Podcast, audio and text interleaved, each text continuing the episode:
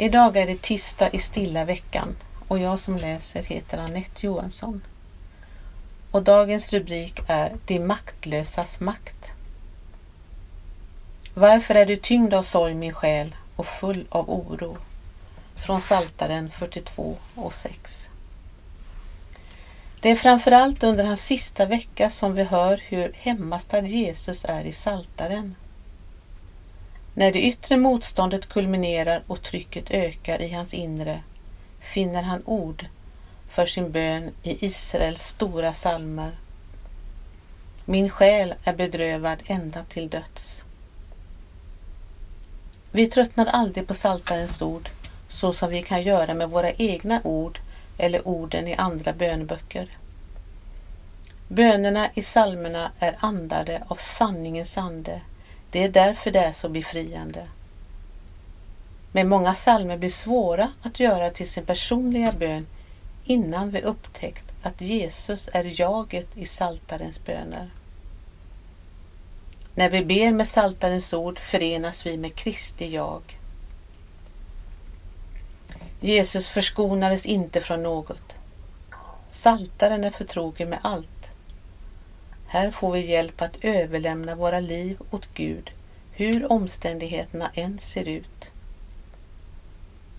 I den 22 salmen, det lidande Israels och den korsmärkta kyrkans stora psalm, känner Jesus igen sin egen övergivenhet när livet är på väg att rinna ur honom på korset.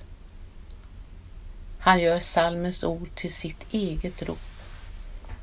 Min Gud, min Gud, varför har du övergivit mig? Jesus lär oss absolut ärlighet inför Gud.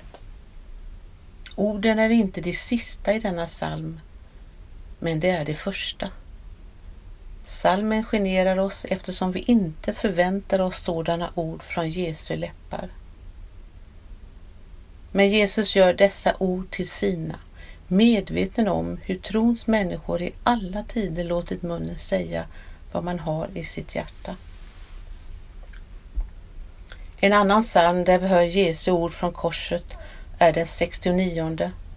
Men jag är betryckt och plågad, rädda mig Gud och för mig i säkerhet.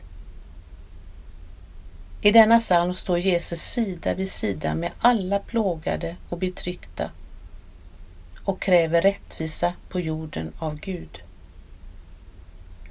De betryckta ska se det och glädjas.